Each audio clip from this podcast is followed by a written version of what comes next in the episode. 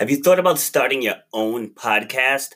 Well, if you have, then you want to download Anchor. It's the easiest way that you can make a podcast. They give you everything you need in one place and it's absolutely for free. You can use it right from your phone or your computer. They have creation tools that allow you to record and edit your podcast so it sounds great. They'll even distribute the podcast for you so it can be heard everywhere, like on Spotify, Apple Podcasts, Google Pod podcast, and others. You can make money from your podcast with no minimum listenership. So if you were thinking of starting your own podcast, you want to download the Anchor app or go to anchor.fm to get started.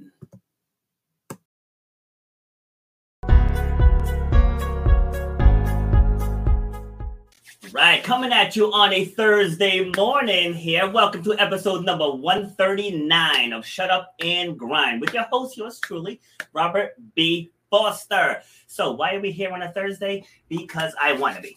Just saying no. I have a very special guest that I will be bringing on. I had the pleasure of being on one of her shows, and I'm actually, I actually am gonna address this now because uh, we got a comment before before we even went on because I had listed in the in the promo about an award-winning YouTuber, and I, I wrote that because when you get a certain level of subscribers, YouTube awards you, rewards you. So yes, she is an award-winning YouTuber, but we'll get there in a moment.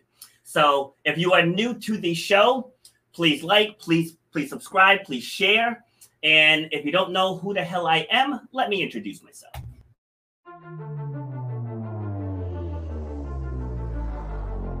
I started doing workshops and doing groups where I'm getting up in front of, front of others, like outside of the gym setting, and talking about resilience and perseverance and goal setting and vision and taking action. You should know what one hour of your time is worth. You should know the value that you bring to the marketplace. You know what your passion is.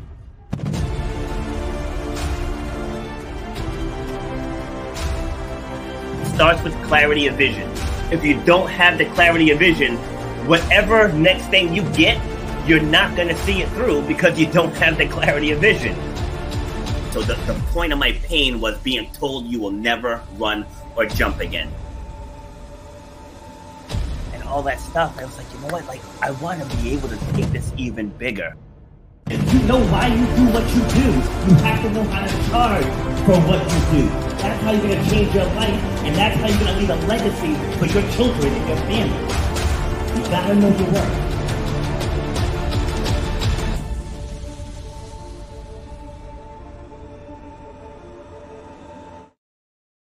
All right, so that's me in a nutshell.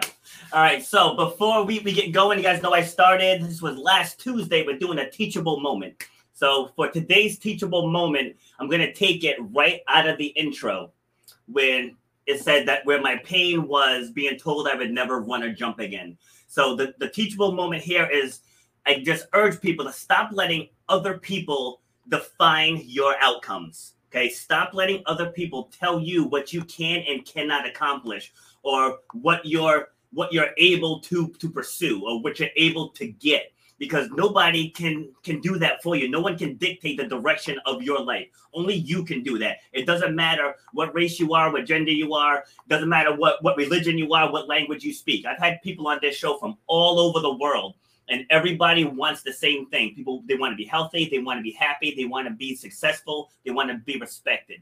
And you can have every single one of those things if you're willing to put the work in. All you need is vision, you need drive, and perseverance. Those three things, and you can have whatever it is you want in your life. So, with that being said, let's get to my guest. So, I had the pleasure of being on her show. So, let's talk about. let's just talk about how I got in her circle first, because it took some work, right? Took took some work. So I was on YouTube looking for a particular video. I don't remember the topic, but I came across her. And so I was like, all right, let, let's see what let's see what she has to say. So I listened to her video. I believe it was on cancel culture. I'm not 100% certain, but as I'm watching the video, I'm like, okay, like her flow, you know, we kind of speak the same language. And then as I was reading in the bio, I saw she's from Rhode Island. Guess where I'm from? Rhode Island. So I was like, we have to connect. So the more I, kept watching her videos, I was like, our visions are definitely in line with each other. And so I just started spreading the love. You know, just liking, sharing, commenting. I joined her locals group, sending her super chats on YouTube, and just spread it with so much love. And then I got the invite to be on her show. See, so that's what it's all about. It's not not about take, take, take. You got to give, give, give, and you can do that in every facet of life. The more you give, the more you're gonna get. And so now I'm very proud that she's taken the time to come on my show and because we had a really great conversation on her show. So let's see where the conversation goes now. Welcome to the show, Vanessa, also known as Gothix. Hello, that was an amazing intro. I feel so pumped watching that. I feel like it was an action movie. Like, yeah, it's awesome. thank you, thank you. So, uh, so you're here in Rhode Island. You're in, uh, you're in the bucket, right? Uh, no, I'm no longer in the. Bu- oh, I have no. upgraded from the bucket, but the bucket is where listen, that's just like a Cape Verdean breeding ground. You know, you know, that's that's where we we hang out. yes, I love that. that's yeah. funny. All right, so give me a well, actually no. So here, all right, I lost my train of thought. Anyways, so what's your favorite part about living in Rhode Island? Um, my family is here at the at the current point. I've lived here my entire life.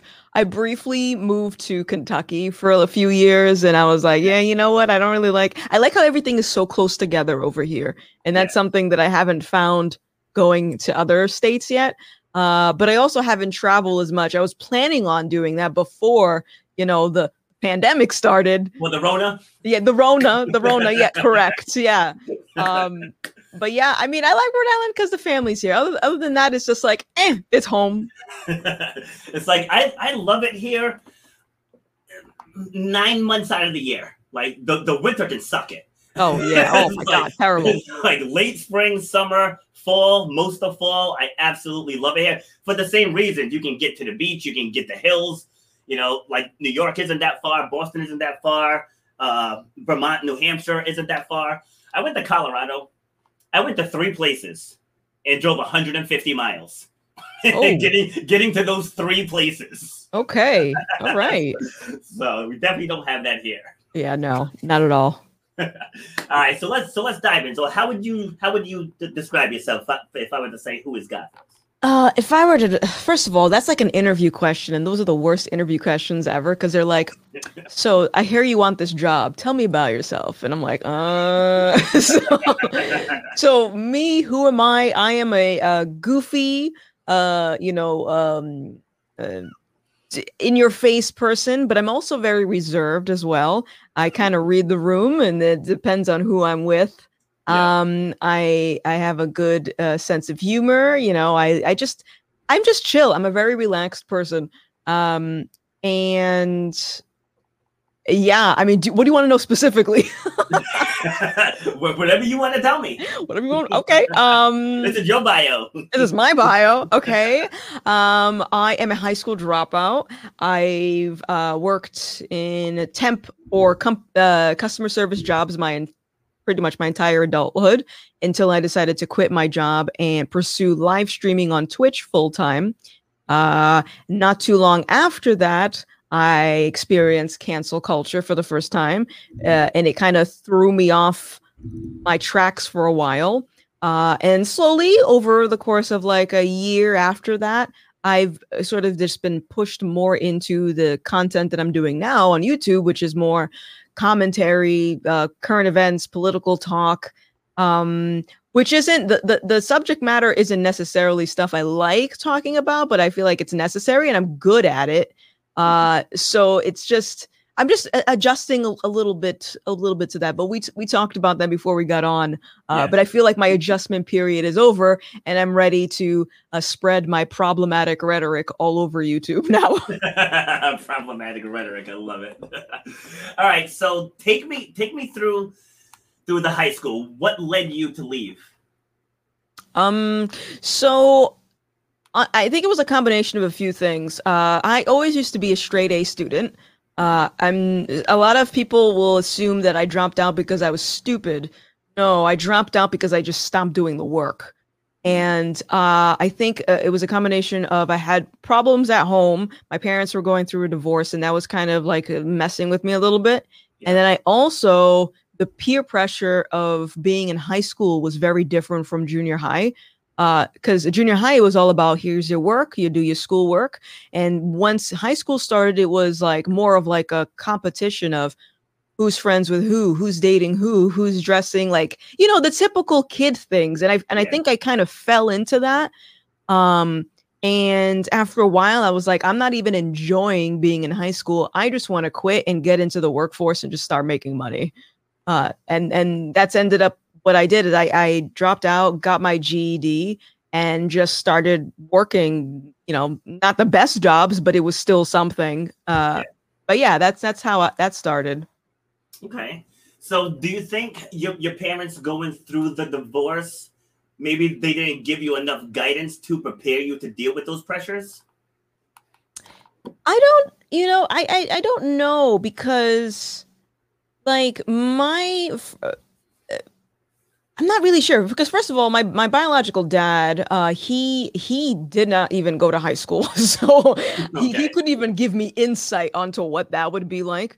Yeah. Um and I think overall with the divorce, I think because it was the first time I had a divorce, uh, the first time I experienced a divorce, the first time my mom experienced a divorce, there really wasn't any Mm. you know they couldn't really walk me through it or anything like that so yeah I, I just think it was a bunch of stuff happening at once during a period in my life where i'm just like i don't like what this is going so i'm just going to do my own thing and that's Yes. you know what i ended up doing Okay. Yeah. Like similarly, I dropped out of college uh, three times, and m- mainly because I don't really know what I wanted to do. And then same thing, like like I I was never really big into into like the party scene or, or any of that stuff. So that part didn't didn't intrigue me.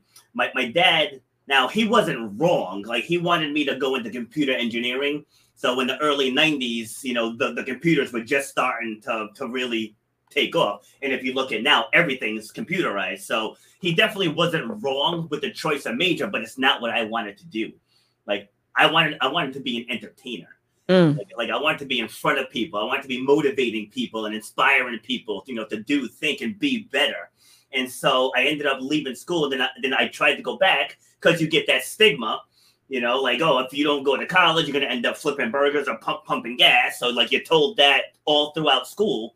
And so I, I tried to I tried to go back. I actually finished a full semester at URI, but I still I just didn't want to be there. Like I was already managing managing restaurants. I was already making money. I said, you know what, I'm just gonna gonna leave. And then if I ever feel like I should go back, I'll go back. And I've never felt that need.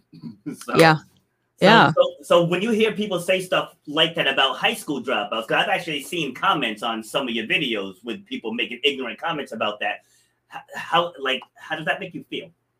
Is, I don't. I, I'm not upset about it. Um, I used to at one point because it was it was the battle of trying to convince someone that I didn't drop out because I was stupid. I dropped out because I stopped doing my work. But whenever people make these uh, remarks, they always assume that I'm dumb, Yeah. and I think that's what irritates me. But uh, it doesn't irritate me anymore. I think it did when I was younger. Now it's like, eh, whatever. I treat it like any other person who has something to say about me where they make an assumption. It's like, you don't Yeah. know. You, you're just talking. You don't know.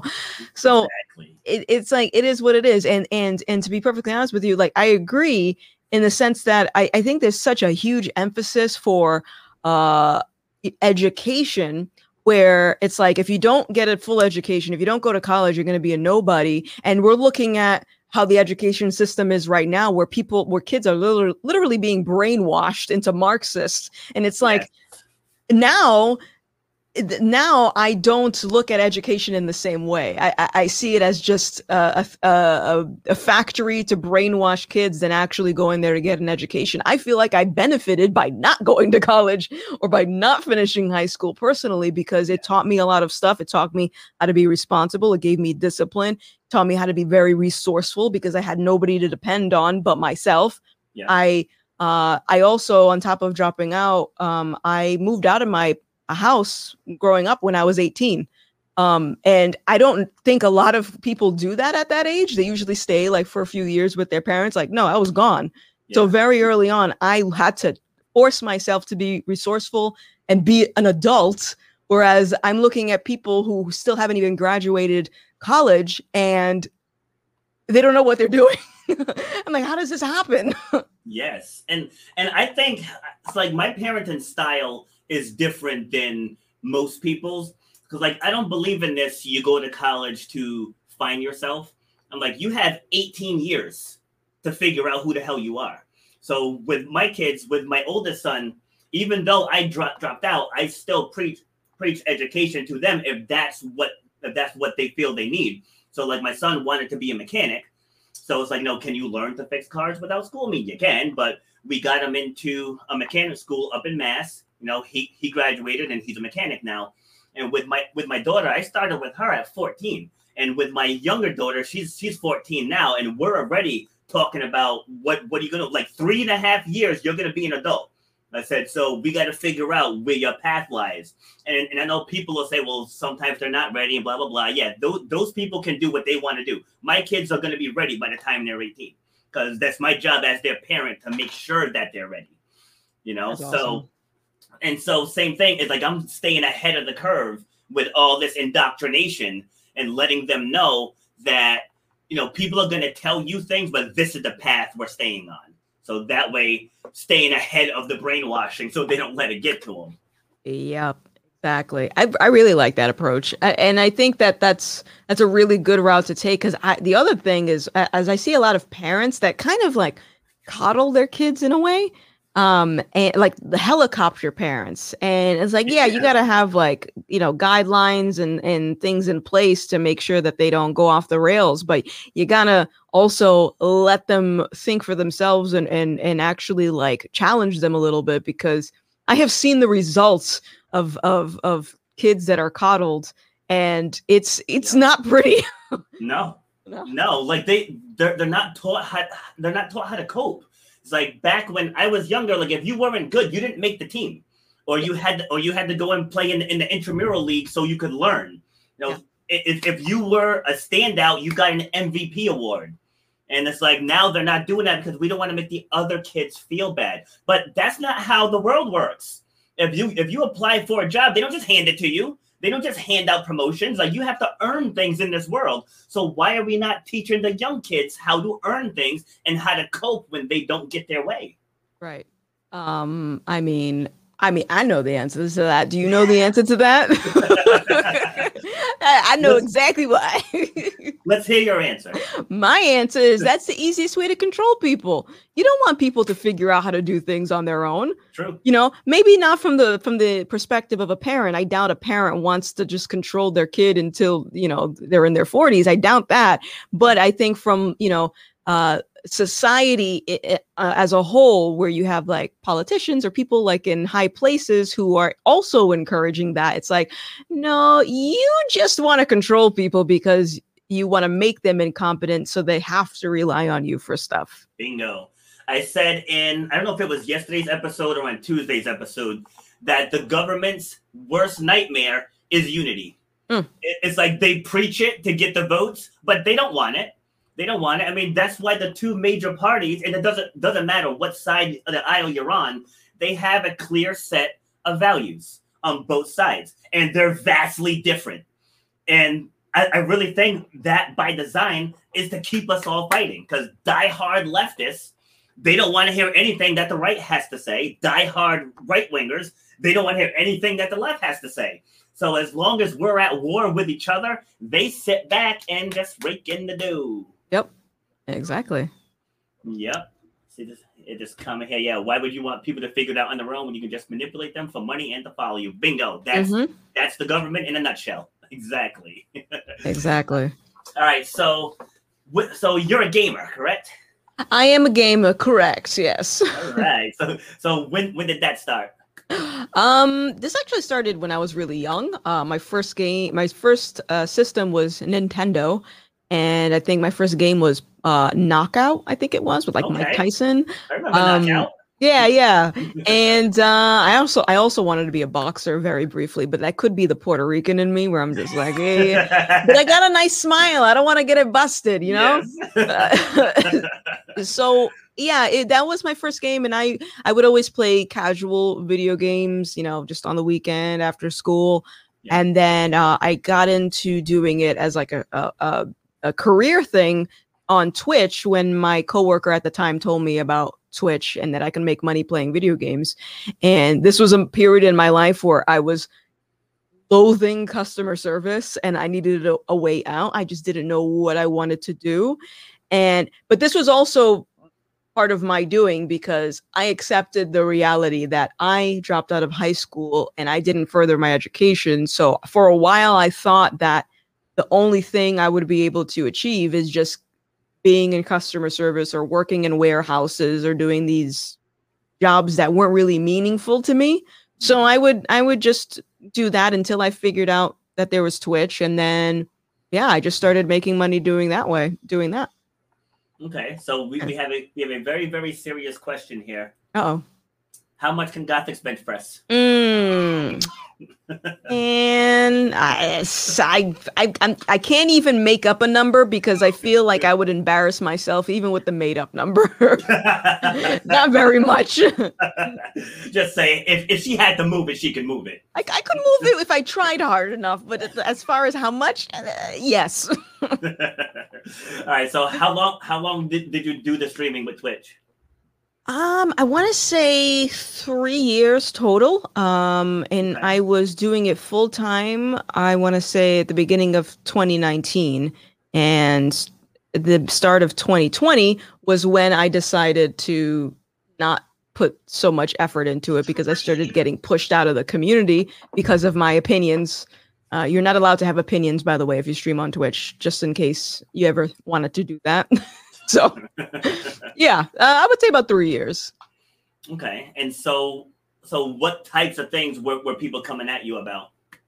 Uh as as far as like haters? Are you talking yeah. about haters? Yeah yeah. haters. okay yeah yeah yeah. So um it was so it, it's interesting because when i started on twitch i kind of uh bought into a lot of the uh streamer propaganda and um, when I started, I heard that it was difficult for Black people to grow on the platform.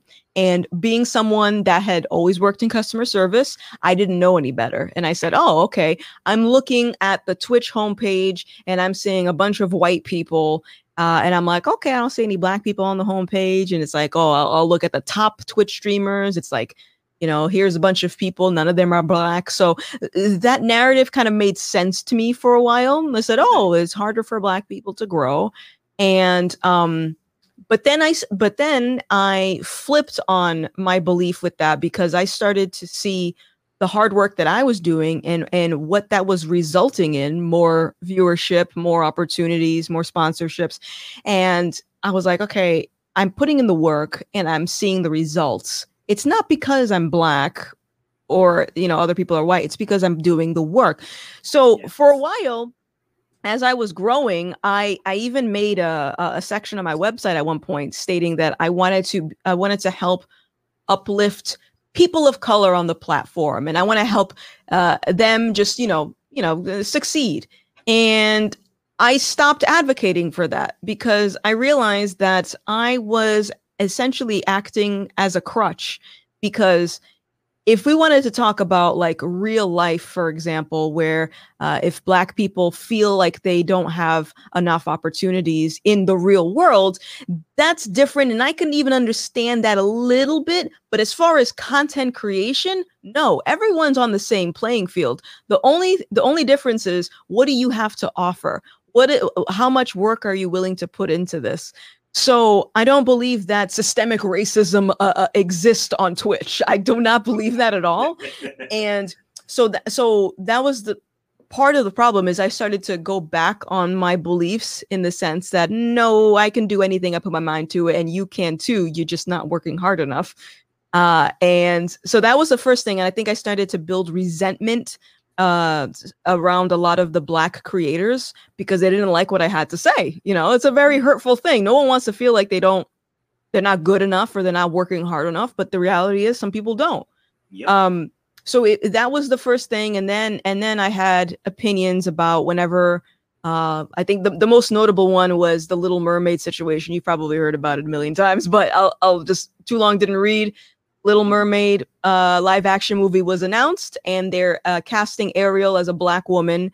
And a lot of black streamers uh, saw this as like a yes, it's a win. And I'm like, no, that's a cash grab, and and they didn't like that. So we just kept butting heads. And, and in retrospect, looking at all of those experiences I had on Twitch, it really was a, a, preview of what I'm dealing with now when people look at me and they call me a bootlicker or a house negro or all these things because they mm-hmm. can't fathom that I would have the beliefs that I have. I'm supposed to be oppressed. I'm supposed to believe there's white privilege. I'm supposed to believe that uh, systemic racism and white supremacy is keeping black people down. How dare I go against that? So, so that was pretty much why they kept butting heads, and they're still butting heads with me. yeah, like I said, I've heard that stuff my entire life. My entire life. It's always like I didn't talk right. Back when I could grow, grow hair, my haircut was never right. Mm. You know, just my clothes. I didn't dress right. I didn't walk right. I'm like, I'm sorry. Is there, is there, there like a, a, handbook or something that I'm supposed supposed to be abiding by? Yes. Because because I'm behaving the way my parents raised me. Yeah. it's like, and that's pretty much what it boils down to. So, like, if you're born into a low income situation and that's all you know, and your parents tell you this is all you can have, you're gonna grow up thinking that's all you can have. You know, so the people that think like that, I don't I don't look down on them. I just try to show them another angle. You know, like if that's all you know, like when I talk in schools and, and I, I speak to the kids, I'm like, if that's all you know, then it's up to you to rewrite the ending.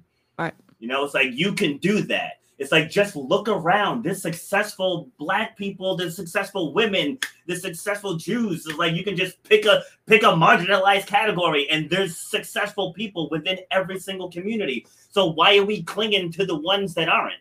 It's like why don't we step into the ones that are? That that always gets me too is the fact that whenever you hear these people these marginalized people complain like you said there will always be exceptions to the narrative in these groups where they're doing amazing things. And when these people say uh, oh well this person is successful because of x y and z something that makes no sense it's yeah. like that tells me that you're not really serious about improving your life. Because if you were the first thing you should say as a response to me pointing at someone that's doing it is how do I do that? How do I get yes. like them? Can we yes. have a conversation? Let me mentor. You don't. You just complain. What's that doing? That's not doing anything. See, and going back to my parenting style, like I have twin boys who are 12, and they'll come to me and they'll say, like, Dad, can I have a grilled cheese? And I'll be like, make one. Mm. And I don't let them say, I can't, I don't know how because like that's always the default. I don't. Whoa, whoa, what do you say? Can you show me how? Yes, I can. It's like, and now, now you know. See, so it's like if, if we if we take it back to when they're little, to when they're little and let them know when they're little. Yes, people may look at you because of, of, of the color of your skin, but you know what? You don't have to look. You don't have to let it bother you. People right. will people will tell you that you're playing eight steps behind. No, you're not. You're right on the front lines with everybody else. it's like, and you put yourself in the best position to have success, you will have success. It's up to you. It's not up to the system. It's not up to the government. It's not up to the president. It's up to you. Right. If you decide to take action, you'll get there. You know, people were trying to tell tell you, you know, black creators, they, they just don't make it on Twitch. And you made it on Twitch because you chose to. right? Yeah. You know, like I said on my my opening my opening monologue, stop letting people dictate what you are capable of. Mm-hmm. Yeah, I, I don't, I, yeah, I, and I think that's also, there's this, um, I think the problem is that people think that these things where people are, you know, discrimination or are racist, I think the, they, they genuinely look at these things as roadblocks and they, they, they don't have a way to, to navigate around them. And I was talking about this the other day, and, and I almost want to say that maybe the lack of complaining from people like us. Paints a picture to the other person that everything they're facing is personal it's specific to them and only they have mm-hmm. experienced it yes. and it's like that's not the case like some a lot of people go through the same thing and like i get called all kinds of racist stuff all the time mostly from black people. Yes. obviously if if i were to treat it in the same way that they treat it with a white person uh then i then i would be in the same situation where i would feel like i couldn't succeed because people are being mean to me and it's like people need to look at the consequences of these uh insults or these racist things or whatever like actually look at the consequences if the consequences are you you're you, it hurts your feelings that's all that happened yes. then what's stopping you from doing anything else? You, you're never going to get a place uh, in life where people are always nice to you. It's unrealistic. So, how bad do you want to achieve the thing and then figure it out? Yes. Yeah. Um, I'm sorry. I, I have to address this. Yeah. Can Robert grow a sweet mohawk? Check it out. Right here, no. Okay. No. No? Back there, probably. But right here, no. that is not happening. oh man. All right, so let me get that off the screen. Yeah, so in, in that regard too, and that's in that's in every facet of life. Like it do- doesn't matter. I became a general manager of a restaurant at 19 years old, and I was the only person of color working in this restaurant. But my work ethic was unquestioned. It was unquestioned. That's why when the manager left, and there were people who were there longer than me, there were people who were in their 30s, 40s, and 50s, but I left no doubts. You know, like like I mentioned on your, your show, what my father said, and that still hangs with me every day. He told us when, when we were little, now I'm the youngest of seven kids, and he told all of us people will always see the color of your skin, but it's on you to help them see past it. Mm-hmm. You know, so it's like right there, like he let us know there's gonna be roadblocks out there, but you don't have to let it stop you. You just have to be above whatever the obstacle is, and then you can make it happen. Right. Exactly. And and the thing also too is that when people complain about and and I, I always have to just reiterate like I am very aware that racism exists. Like I get Yeah. that. Um the only racism that I care about is when it prevents me from going about my life. If you're telling me that because I am black, I am not allowed to do blank, then I have a problem. If you're just saying I don't I don't like black people because they got big noses. Okay, great. Well, that's not going to stop me because that's a word, right? I'm just using an example. yeah, So and so when people lean on that and say that they can't get past these bad words, it's like, okay, then someone else is going to take your place. Cuz that's the way that I look at it. It's like a job. If Yeah. you can't figure it out, we're going to find somebody that can figure it out. So when content creators, for example, look at me and they say, "Oh, the only reason she's growing is because she's doing X, Y, and Z. She's catering for races. She's she's Mhm. only telling white people the things they want to hear." When you do that, you're literally you're giving me your opportunity because you seem to think that that's an obstacle that this racism you know hating whatever is an obstacle it's not yeah. and i don't know i just i feel like it's just a it's i don't know it's just so it's disappointing Yes, it's it's disappointing and and it's gaslit. Like it's gaslit from the media, from from the politicians. Because like I've been to 33 states, and I, never once was I like fearful for my life in these other states. You know, because then people always want to move the goalpost when you're talking about racism and stuff stuff like that. Where, where I'll say I'm 47 years old. You know, have I had some ignorant things said to me over the years? Yeah. And guess how many times I, I let it bother me? Zero. Absolutely zero. Because they're words. They're words. I, I heard when I was two, you know, sticks and stones will break your bones, names can never hurt you. So why in our adult in our adult lives we're letting names trigger us? You know, there's people all set set to fight and kill each other over a word.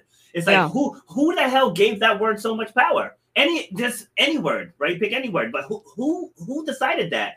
So I decided for me in my life, no insulting word can penetrate my skin. It's just not going to happen. It's like like what are you what are you gaining?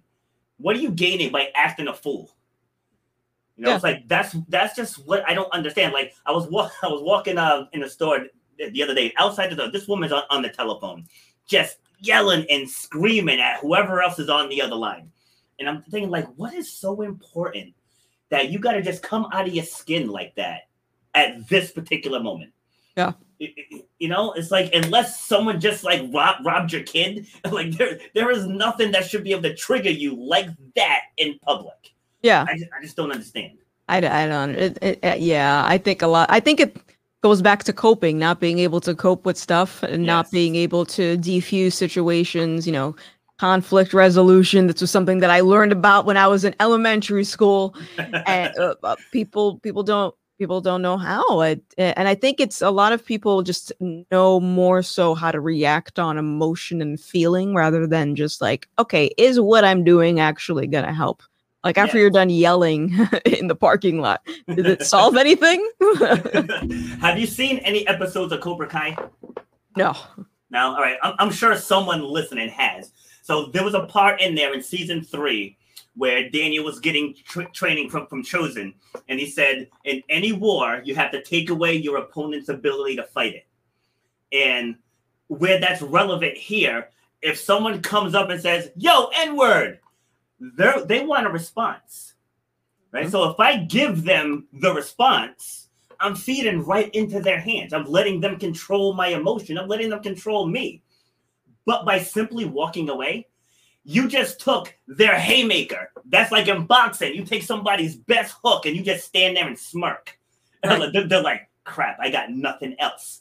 Yeah. you know, what I mean? yeah. like, it, it takes more strength to do that than it does to sit there and let somebody take control over your emotions. Right. Exactly.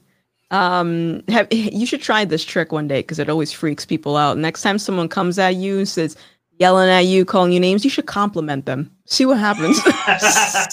Watch their heads explode. it's like, damn, you got beautiful eyes.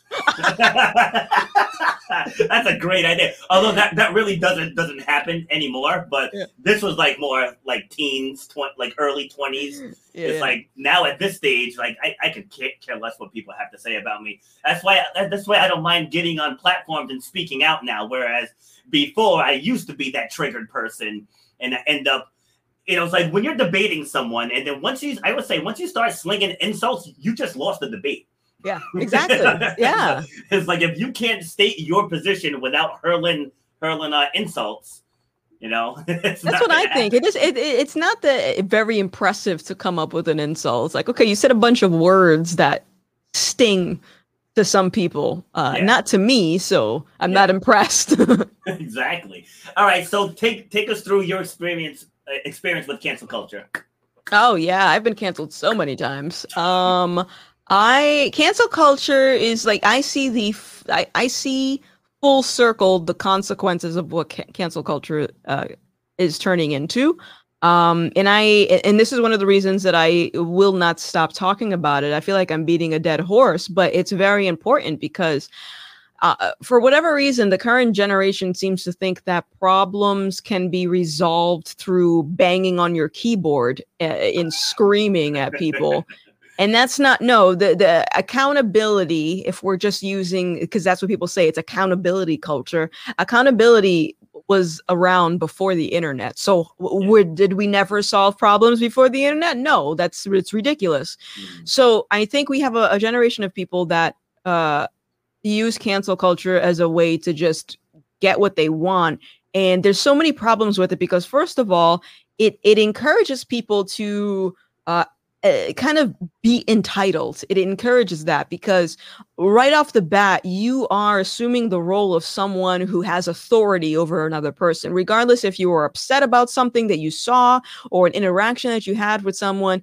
You're acting as if you have the authority to even uh, hold this other person accountable. Who are you? That's the first question. and and then the other thing is that it um the more insidious thing about it is that it it is mob rule. It is just virtual mob rule, and it um it kind of leads into you know uh, an, a, a, fascism. It leads into fascism. Fascism. Yeah. Uh, because you essentially cancel culture can weed out the opinions and the people that the mob doesn't like. And I'll I'll give you a perfect example of this because I, I tweeted about this the other day there was a um, a game studio that uh, announced that he was pro life, and I'm a big gamer, so I'm like, okay, that's cool. I I applaud people that are able to voice their opinions, and I will always be pro freedom of speech. Always. Doesn't matter if I agree with what you say, I'm going to defend your right to say whatever you want to say because yeah. that's what it is. It's it's it's either free speech for everyone or no free speech at all. Um, and so this person posted that he was pro-choice and he got totally slammed on social media. Uh, people started tagging the the game company that he worked for because this guy was a CEO. Okay. They started slamming this guy. Said we're gonna boycott this game. We're gonna uninstall it. No, no streamer should broadcast this stuff. Uh, what ended up happening was the company uh, asked him to step down as the president, and they replaced him because his views wasn't. Uh, it, it, it didn't. Um, it, it didn't align with the entire with the entire company. So yeah. um, now what's interesting about that is some people will say well this is capitalism at work right? This is a if it and if it has to do with a company's bottom line they're going to protect their bottom line regardless and i get that. But why did that happen? Why did they have to protect their bottom line? It was because a massive mob decided that this idea this opinion was not worthy which meant that it doesn't matter what the topic was. If it was a giant mob of angry pro-lifers, I think the same thing would have happened. It just it just depends on who's the loudest. And that's the problem is the whoever is the loudest can determine what is right and what is wrong. And that can lead to really catastrophic things because that could mean we're we're even seeing this now where people are getting fired because of their political uh, beliefs. Yes and it's like that is that is fascist you can't do that um so i'm trying to like just I, i'm kind of very competitive in the sense that i'm trying to get people to understand how dangerous cancel culture is because it can lead to sort of this social engineering where only certain ideas and certain people are allowed to have a voice and that is oppressive that is really bad yes. so yes. yeah that's I, I mean, I've been canceled so many times. The biggest one for me was when I voted for Trump and streamers were not having it. Apparently, I'm not allowed to vote for who I want to. I didn't realize I was living in another country. um, but yeah, it's a it's it's a thing. Cancel culture is a thing. No, no, it's true because um, I I did as well, and it wasn't even so much that I voted for Trump. I was not voting for Biden. Mm-hmm. Like it, it could have been anyone else on on the other on the other side of the ticket and they were getting they were getting my vote. I didn't like the things that they were saying.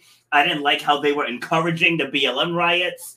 Like I didn't like you know how Harris ran didn't get any votes was calling Biden racist and everything else and told her sob story about being the schoolgirl in the busing and then she's running with him. yeah. I was like, like there's just too much uncertainty on that side. Mm-hmm. Wait, wait. I said at least with Trump, he says a lot of stupid stuff, but at least we know what we're getting.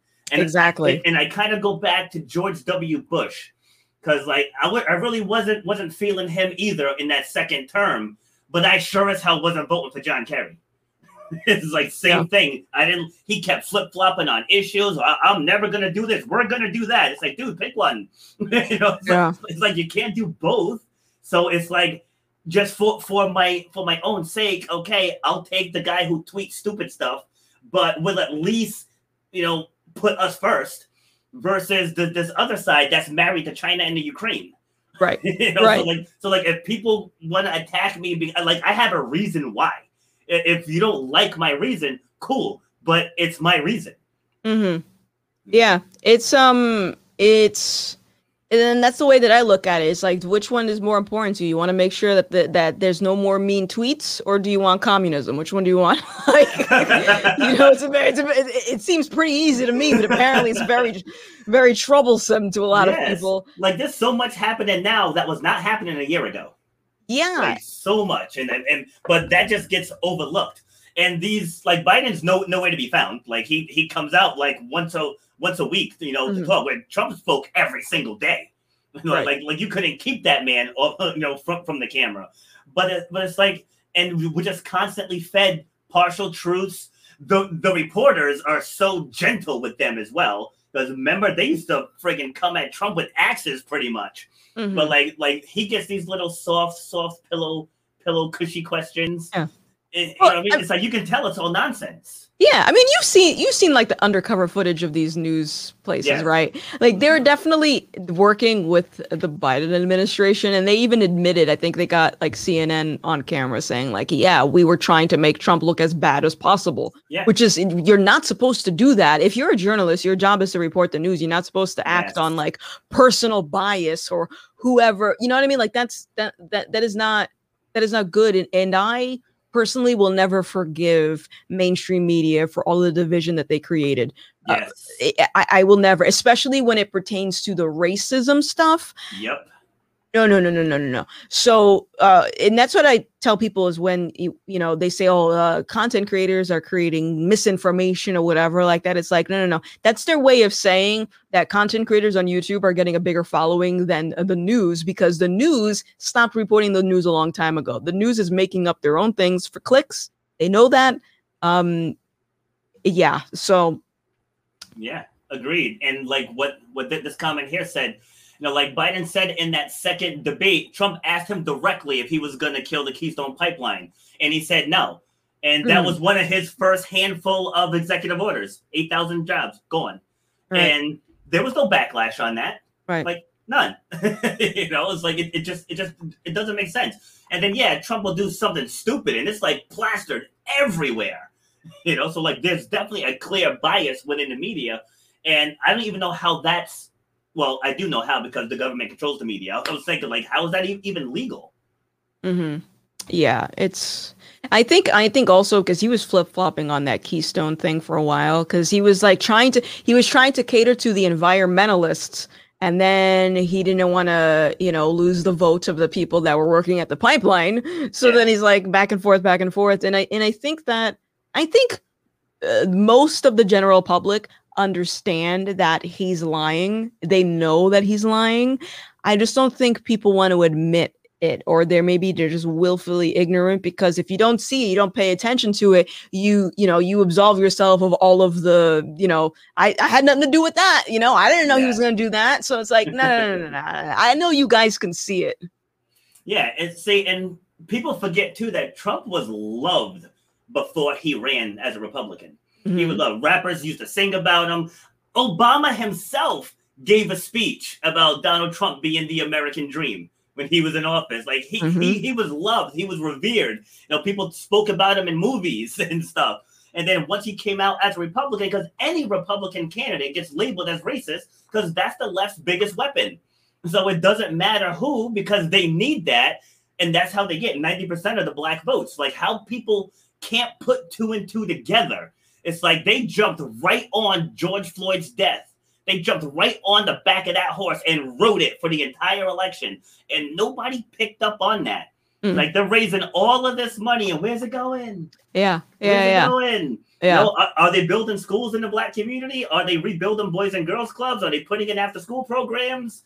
You no. know, are, are, they giving college grants? No guess where it's going to the politicians. Mm-hmm. And for, exactly. And, and for those people that want to call BS, go to the Black Lives Matter website, click donate now, and see where it takes you. Because yeah. it, it, it says it right in the fine print that it goes to political candidates. And, and and I brought that up too. I, I brought up the Act Blue thing, and yep. people have tried providing rebuttals for that. And and this is what annoys me is that people that are I am always willing and open to be proved wrong. Yep. Um, even though I speak with so much confidence sometimes, I still like if I am wrong, freaking tell me that I'm wrong. Yes. Be like be upfront with me so I can correct myself and I don't make the same mistake. Whereas people that I find align themselves, I don't like to make generalized statements about leftists, but a lot of people that voted for Biden are are on that spectrum where they just don't want to ever be proved wrong. And so instead of admitting that you're wrong, you keep moving goalposts. So yeah. when I when I brought up the fact that this goes to Act Blue and it's like, oh, but Act Blue says that it's not specific for politicians. And so it always the excuses always move.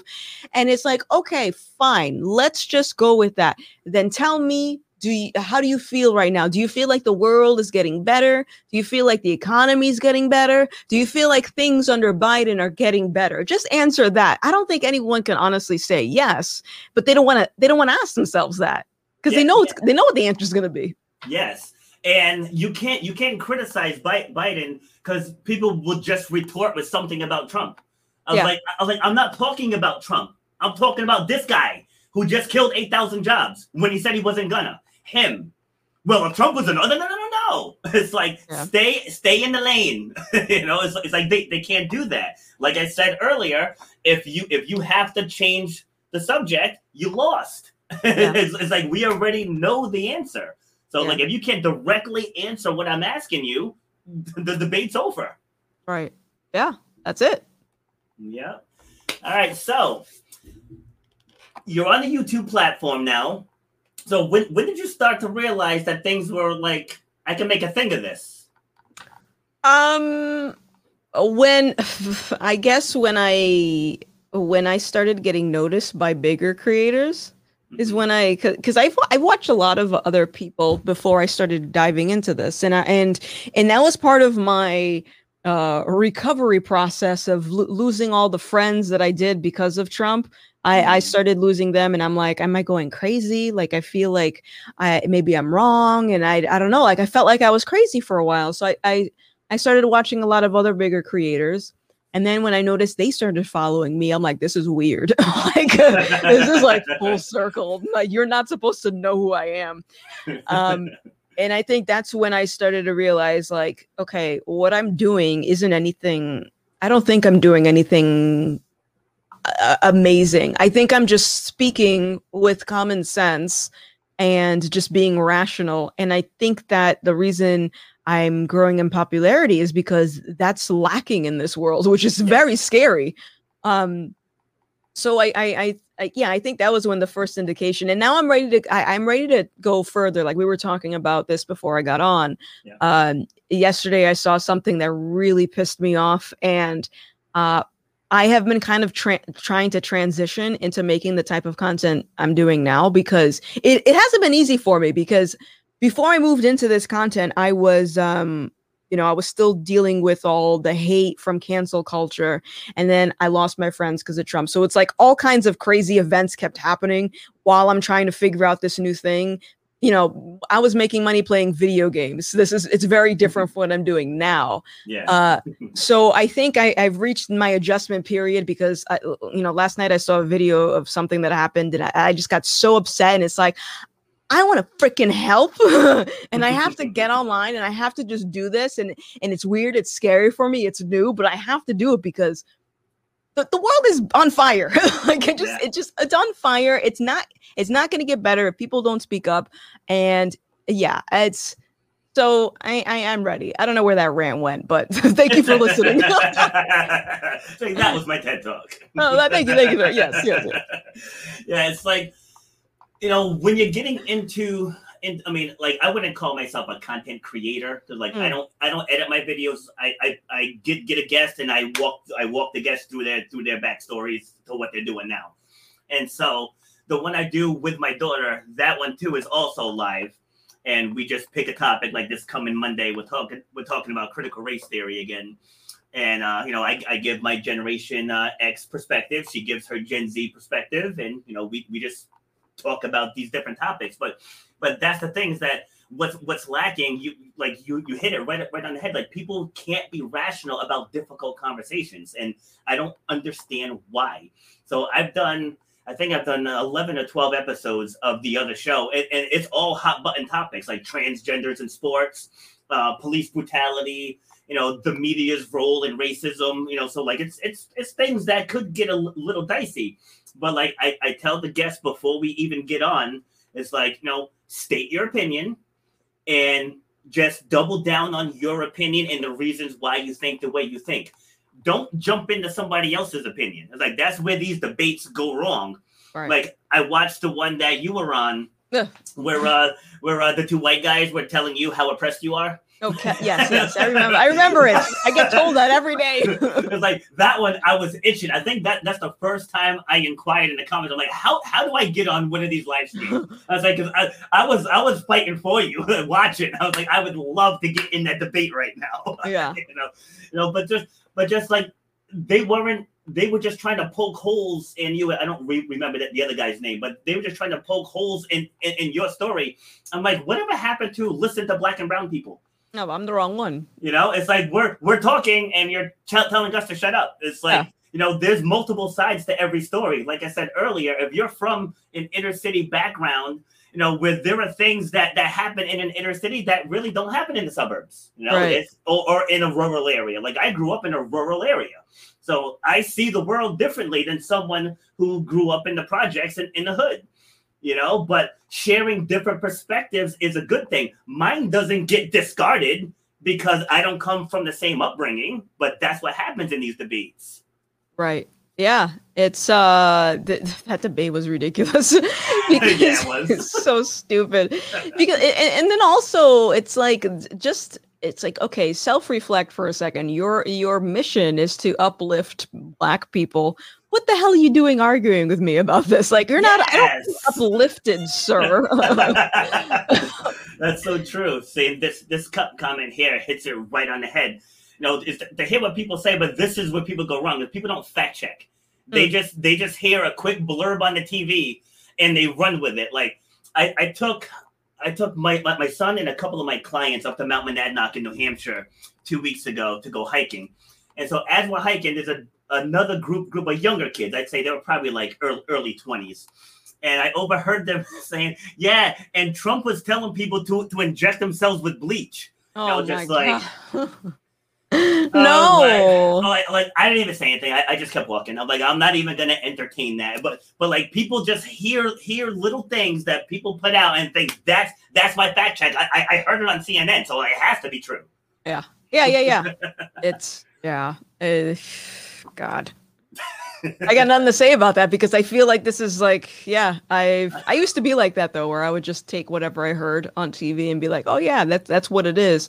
Nope, no, no, no, no. don't listen no. to that. No, because no. It, it, I think what people don't realize is like at the end of the day, you're still taking the word of a complete stranger. Doesn't matter if it's a politician, president, the news, celebrity, Beyonce. It's a complete yeah. stranger. Why would you just take their word for it? Yes, it's so it's so so true. And like I teach my kids, like in anything in life if you act like you you belong and you show up with confidence, nobody will question you. Mm-hmm. It, yeah. it's, it's so it's so true. We went to an obstacle race. I had 28 of my clients. Right, this, this was back, this was back in like 20, 2014, I think. So there were 28 of us, and we were running kind of late, and so the registration line was packed, but there was a gap. Right, so I, I looked back to my clients and said, "Nobody say a word, just follow me." And I'm like, excuse me, excuse us, coming through, excuse us, excuse us. And everybody parted. And we went right to the front of the line. Now mm. one, now one, whoa, whoa, whoa, lines back there. Yeah. right? Not one person questioned us because I made it look like I knew where we were headed. Yeah. But that's how easily people will just follow. Yep. I like that. That's a good strategy. Exactly. yeah.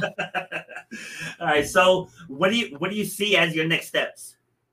Um, so my next step is, um, like I said, I'm going to be streaming more. I'm going to the podcast that I just started, the one that you were on. Yes. I'm going to start incorporating that into like my daily thing. So whenever I stream, I'm going to have some topics. I'm going to talk about those topics, and then I'm still going to have like individual discussions with people. So I want to get back into making more content and uh while I'm doing that, I'm getting ready for my tour, uh, which still sounds freaking weird saying that, but I mean, that, my my goal is to try and connect with as many people as possible, and a lot of Black folks as well, because I, I think that this is, is so interesting that I'm coming full circle because as a kid, I was always told, you know, you, you, sound white you're trying to act white for having good mm-hmm. grades and, and, speaking proper and things like that. So and i never quite uh, realized how uh, damaging that type of mindset is and how how how it holds people back and keeps people boxed in. And as an adult i still see the same things happening and i'm like this this can't continue. And you know like you said it's like okay if you're not able to do this we gotta we gotta break the cycle. We gotta figure out how to actually move forward. So i'm tired of the cycle happening with with this kind of victimized mindset that plagues people in general but black community the black community specifically has a problem with it. So i am i'm hoping that i could fix that. Like i'm ready to, i'm done yeah see and it's it's not even you know the black community because it, it's not it's not one group. It's not, It's one it's not one mindset. You know like i said where, where i grew up you know there's other blacks mostly mostly um narragansett indians as well as far as people of color there. But uh, you know like our our lived experience is not the same as someone from the suburbs or someone from the inner city you know so, so like there's three different sub subgroups with three different lived experiences. And they all they all have have water in this world. You know it's, like just because there's more problems in one area you can't lump everyone together. So like I, I think i mentioned it on your show as well. You know this is episode 139 i probably had about half half uh black black people on. And you know the premise of this show is overcoming obstacles. And not one person listed racism or white supremacy as something that held them back in their life. Not Yeah. one. And and i meet people every single day and no one's ever ever like you know i just ran from the klan today you know but but like but but people will have you believing that it's everywhere. Yeah. if, if i step out my door there's going to be a cop waiting with a gun. You know what i mean? It's like it, it, that's not the case. Yeah, yeah. Yeah. You know, you know what's interesting? I, I saw a video about this uh, months ago when I thought it was brilliant. And if I remember correctly, this black guy asked another black guy. He was like, uh, because the, the other black guy was kind of woke, and he said, Mm. uh, "How has white supremacy um, held you back? How has it affected your life?" And that's what I try to ask people directly. Like, tell me specifically, how did it affect your life? Because I find that a lot of people are, are upset on behalf of others. And sometimes the other people they're upset about don't even exist. It's like something they hear about from whatever. So anyway, long story short, in this video, the guy couldn't answer. He was like, oh, you know, white supremacy. He's like, no, no, no, elaborate it. Explain. How did Yeah. white supremacy put you in the position that you're in right now? Explain. He couldn't do it. And I think that's that that's the key is asking these people. It's like, okay, you're saying these generalized statements about black folks, white supremacy, systemic racism, yada yada yada. Okay, that's unfortunate, but I want to know specifically with you, how did it affect Yes. you? And I guarantee you, you're going to find a lot of pe- folks that say, "Oh, it hasn't affected me, but it affected someone else." And and that's just what it is. It keeps saying someone else, someone else, someone else. So it's like, who are these people? Introduce me to them, yeah so we can figure this out. Yeah, I was talking on. I, I think think it was on my, my other show. I, I- had a guest on. We were talking about police brutality, and so we started talking about like he was going on this rant about accountability with the George Floyd thing and and all that. And I said, so if we're gonna talk about accountability, you realize it goes both ways. And he's like, what do you mean? I said, if George Floyd stayed in the back of that police car, it would have never escalated. And then of course he starts flying out. I said, well, breathe. I said, Mhm. you said accountability. It goes both ways. You know, Rayshard Brooks, if he didn't fight fight the cops and shoot shoot a taser, a taser at him, or if he wasn't driving drunk and passing out in the Wendy's lane, There you go. you know, you know, it's like like we, we can't just talk about the aftermath. We got to Right. talk about what led to it. You know, Yeah. so like I teach my kids, if you don't want troubles trouble with the cops, don't speed. Make sure your stuff's registered and inspected. Make sure you have your insurance on you. You know, like, and then heaven forbid you get pulled over. You just put your hands on the wheel. Yes, sir. No, sir. Yes, ma'am. No, ma'am. Done. Easy. Like it's that simple. So that so, said I've gotten pulled over drunk, drunk. Dude could have impounded my car. This is in my twenties. Like he could have impounded my car. He could have arrested me. You know, I would have blew up a breathalyzer. I went Mhm. poof, like it would have just exploded. Cop followed me home. He followed me home because I had a clean record. I was respectful. I wasn't driving erratically, and he followed me home. You know, so it's like so when I talk about my experiences with the cops, I get it. If someone got beat up by the cops, Right. they're they're gonna have a different out outlook. But it's like you gotta be mad at that cop. Right. you know, you can't be mad at all cops. Just like I'm not gonna say and say all cops are, are nice and that there's no evil ones. I know there are.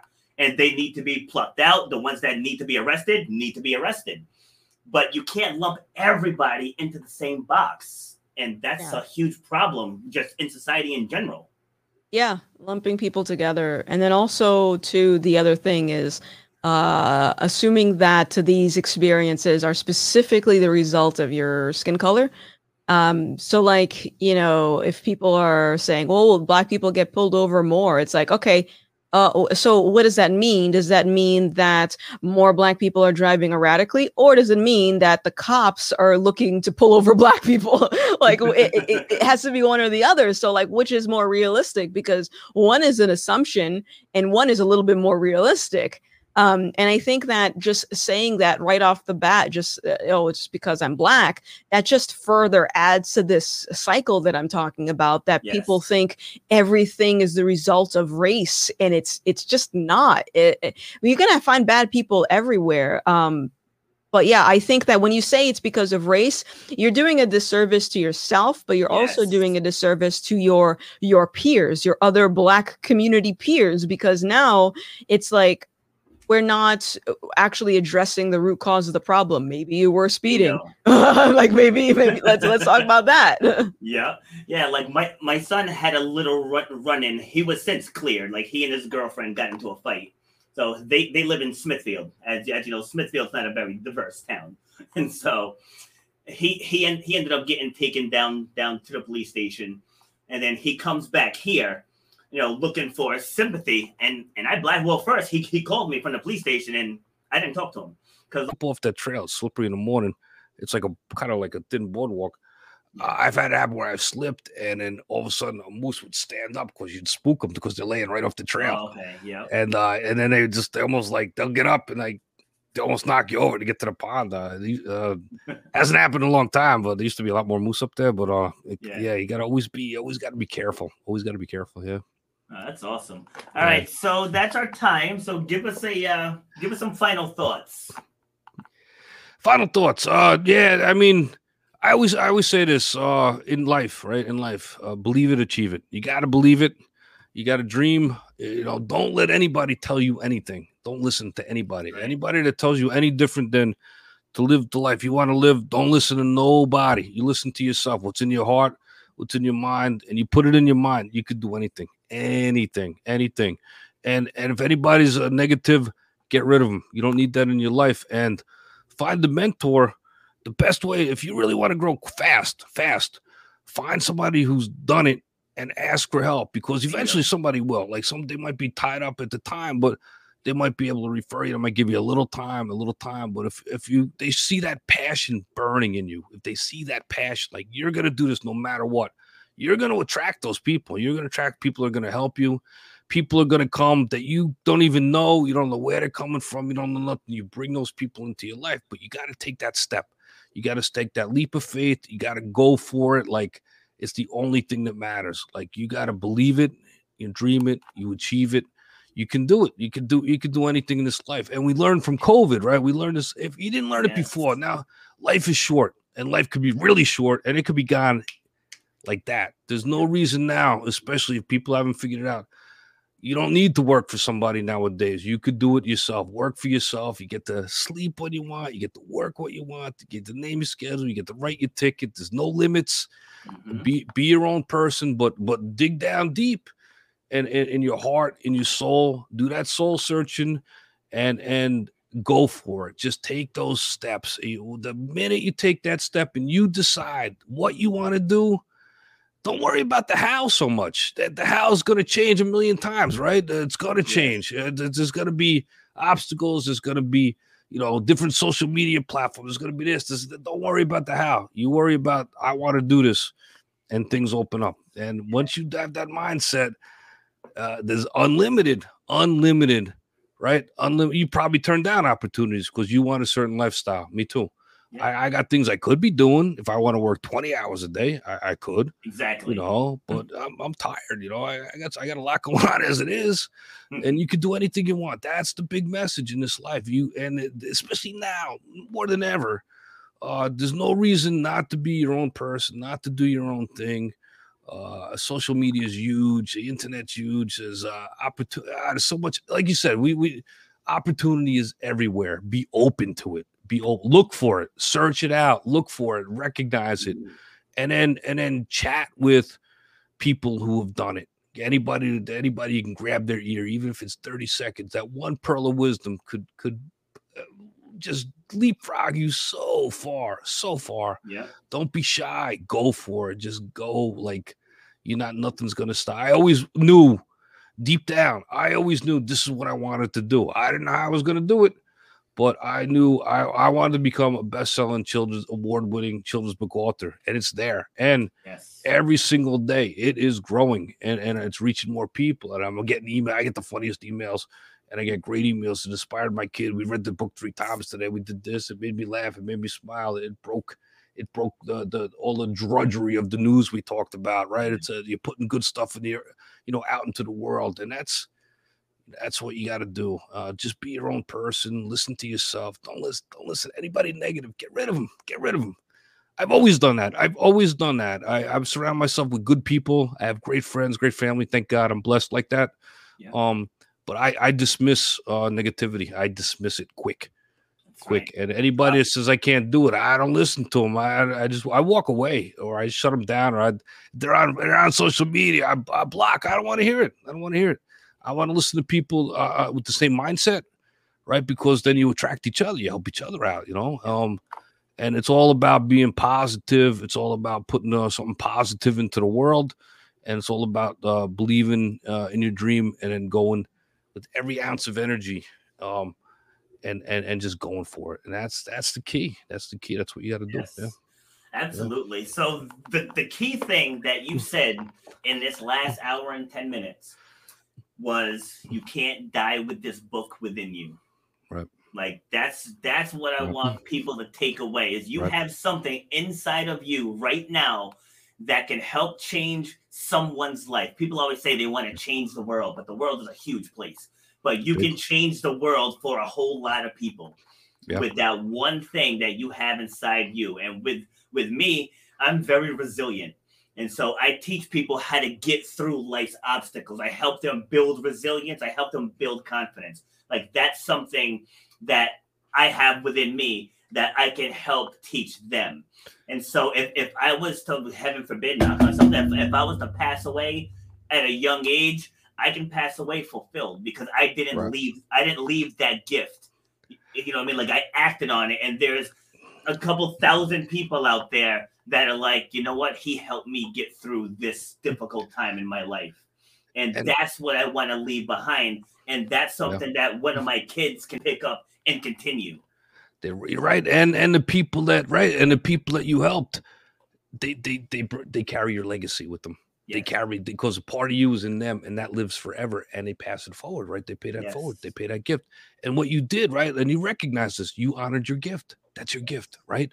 And you give it, right? You give it, and you get paid, but you give it, and that's your gift, and you share it, and it grows, right? Yes, And it's like- beautiful, right? It's wanna- beautiful. Yes, I want to expand on that too before uh, before we go, because you said and you get paid. Because too many times when people are in a service industry, people want to like snark at the fact that we get paid for it. But but it's okay that the CEO of Marlboro, of Marlboro gets paid so people can smoke. It's like that's okay, but but you want to you know shake your head because like I Yeah. when I'm teaching people, they they're gonna use it forever. If Right. I teach someone how to become a better speaker, you don't just backtrack. you know what I'm saying? That's a skill that you're gonna use for the Right. rest of your life. You know what I mean? It's like you you pay me for my coaching program one time, and you will never speak the same again. Never. You'll stop saying uh uh uh. You'll stop using filler words. You'll stop fidgeting. You're gonna you're gonna know how to speak up. You know, sit up tall with your chest out, and you're gonna know how to how to tell your story the Right. way the audience needs to hear it. You're gonna be able to inspire other people. You're gonna be able to get on stage and have everybody in there wanting to hear more, wanting to hear more. It's like that's Right. valuable. That is valuable. Like if you're willing to pay money to go watch a stupid movie, right? Ah, don't yeah, yeah, yeah. don't scoff at the people who are literally changing people's lives. There is a value to that. I There's a just want people to understand that. There's a value to that. you know a lot of creative people sell themselves short we know this right Yes. and and you you you add value to people's lives that they're gonna take they're gonna take it on forever like i add value to people's lives and we should get paid and we should get paid well Like I, I don't apologize for it. Like um, I want to I want to give a lot, but I want to get paid. You know, we we we, we deserve it. We work hard. We're uh, small business people. We work uh, harder, I think, than anybody. You know, and and and we give value and we care. We got a big heart, and uh, and and you know, figure out right what we did to get where we got. Think yeah. about all the dues we paid, all the all the reading we've done, and the research, and the yeah. learning, and the, the traveling, the, the masterminds, all the all the courses we've taken. There's a lot of money invested, a lot of time invested. There's a lot of wisdom we gained. Um, and I, Rob, I learn every day, every single day. I'm doing better to I'm doing things to improve to make me a better person so I can help other people be a better person. I'm yeah. always I learn you could learn from a 2-year-old if you're paying attention, right? Exactly. You can learn from a, a 102-year-old you learn more cuz they got so much We always that's the other that, I'll tell you the, the biggest takeaway, right? Like never stop learning, never stop improving, never stop because when you stop you die that's yeah. that's the bottom line. Like you want to learn and grow and then pass it on and share and then keep that cycle going. You want to keep it going. And don't don't you know don't ever anybody nobody especially creative people like I, I see them so so don't apologize for getting paid. You add value and know your value. And I've heard you speak of that. Know your value. Yeah. And you probably still undervalue yourself. Get paid more. Look, network. Find out what other people are getting find ways to get paid find find gigs that that, that you, you could improve your net worth and your position so a lot of things will happen with that. You can give back to your family. You can give your kids a better life. Maybe you could help your parents. Maybe you could help a lot and community. You can help you can help. there's, there's so many no, different angles. there's, there's no limit especially when you're doing well that at that point because right when you're in a position of strength then you could give more yeah. right? You can. You have that option, and and, and it's you know obviously I want to give too, but you know there's you, you could give more, and then you don't yeah. have to stress about it. You know, yeah. I mean, ask anyone. Stress. Mm. Right? Ask anyone. How much is it worth to you to never doubt yourself again? Priceless. you Priceless. know, it's like, right? like how, how many opportunities have you missed because of doubt? because I know I've missed quite a few be- yep. before I built this level of resilience. I missed quite a few thinking yep. I wasn't ready, thinking as a college dropout, would can I do that? You know, like there was so many, so many times I doubted myself. And now as a college dropout, I'm mentoring people with degrees.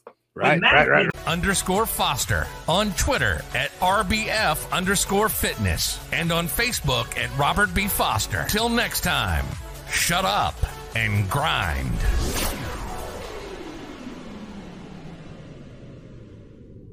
Efficient in one area. That's what that means. So uh, there's going to be something else out there that you need someone else's help on. and so that's how that works. And I'll throw, I'll throw this at you because it, it, it really ties in perfect what you're saying. I learned more. I learned more in five months of travel than five years of college. Yeah. I learned more about people. I learned more about life. I learned more about cultures. I learned more about a lot of stuff because you have to get out there yeah. and experience different things. College is kind of insulated, right? We learn academics, but academics isn't life. Like you start talking to people, especially mm-hmm. people that are different than you, right? Yes. And that's what we went back to right at the beginning. We talked about we may look different, right? We may act different, we may talk different, but in the end, we want the same things, right? Yep. We all want the same things. So when you get out there and you realize that, and it really hits home, yep. that's that's that's it's big. It's big. Yeah. It's a big thing. It's a big revelation. You know, it's a big thing. And then you learn to get on with life so much better. You're you're so much more at peace. You're so much happier. And and and you could even give more because you understand people. You understand. You understand yeah. why I encourage anybody that can in any moment that you can. And see if you have to save the money, you take the time or go on a cheap. I don't care what you have to do. Get out and travel, even if it's to the next town, the next county, the next state, the next whatever, and talk to everybody. Learn the local culture. Go to the little little diners and just chat with people. Just listen. Just listen. And you start realizing stuff you they, they can't teach you these things. They can't yeah. teach you these things. So true man and you learn and, and always be open to learn and always be open to understanding always be keep you at that mind open be open-minded about everything be curious about everything yes and and and your life becomes so much richer it's so much richer, so much more colorful, so much more understanding and compassion. All of these good things happen if you're open to it. Invite them, invite them to come to you. It'll it'll come. It'll come. So true. Yeah, so so yeah. true. All right, sir. So this has been a very, very great hour and change. Yeah, yeah, yeah. I um, told you I talk, I talk. Yeah, I, I told you, so do I. So do yeah I. it's awesome. So- I love it, love it. All right, so your website is Dennis Glennon, and for the people that are going to be listening to this on audio, it's Dennis, just the way it sounds, and then Glennon, G L E N N O N dot com. You can see his work, you can get his book, you can find out more about him and what he does. And so, um, I'm gonna I'm gonna bump you out to do my my closing monologue, but don't, but don't sign off yet, though. Got it, got it. All right, yeah, yeah, because um, I'm I'm gonna have some other uh, connections for you. Sure, wonderful. Thank you. All right, so thank thank you for taking the time and dropping Ah. all that knowledge. It was great. Ah, it's, it's been fun. All right, let's, we'll do it again. We'll do it again. But it, it's it's been a blast. I I love you. Give me the energy, right? I, now I can go out and do do some more good for people. You know, Awesome. Love it. All right. Thank you. Take care. my pleasure. Thank you. Bye. All right. So that was Dennis, wildlife photographer. And we went in, we went over a lot of a lot of different things there. And that's why I don't use your typical talking points because conversations don't flow like that when you use the talking points. And he probably brought up things that he wasn't prepared to bring up. And that's why I like this format because I want to get the raw, organic story of each guest. And just hearing in their own words from unprepared questions of how they got through those struggles because that's the real life. Like i don't want the i don't want the sugar coated 2021 version. Like I, I want you to go back to the moment like when i had my knee surgery and i tell that story. I know i've told it a hundred times but like i bring you back like to where you feel like you're standing on that track. You could feel the heat of the sun beating down on you. And with each step I took head into that high jump bar, I let you feel each moment. And then the moment I planted and my kneecap separated from my from, from the tendon, like I let you guys feel all of that. And that's the art of storytelling. You don't want to just get up and just regurgitate a bunch of in- information. You want your audience to feel everything that you're saying and everything that you felt on that day. And that's how you're going to transform people's lives. And that's how you're going to get people thinking better and feeling better about themselves. So we're, we're gonna leave you with that. I'm gonna be back tomorrow with a YouTuber. Say, and it, it's funny because she's got a pretty big audience, and I got right into her circle. you know, because it's all about timing, and we're gonna share that story tomorrow. But she started a brand new show last week, and I was her first guest. And I told her she's got hundreds of thousands of followers, and she could have picked any number of people to be her first guest on the show. But I kept myself on the front of her mind. And I brought that up on our episode, and she's like, "You really did. Like you were like a like a little little mosquito that just wouldn't leave me alone." I was like, "But yet you still picked me, you know, because I put myself in a position for her to pick me." And so again, I could have just looked at it and said, "She's got so many followers. I don't have nearly that many followers. She'll never give me the time of day." or I put my head down. I went to work. I just flooded her with love, with support. I, you know, I donated to her to her her causes. I supported her channel. Like did every I shared her posts. I liked liked her posts. I made myself the obvious choice. So it goes back to my opening monologue. When you when, when you think of self, you you do things to put yourself in a position to have the success you're looking for. Now I'm going to leave you with that thought. Have a great day. We'll be back tomorrow. You've been listening to Shut Up and Grind. We hope you've gotten some useful and practical information from this show. Robert has over 20 years experience pouring his knowledge and expertise at many events in the service and fitness industry, as well as secondary schools and universities. He has a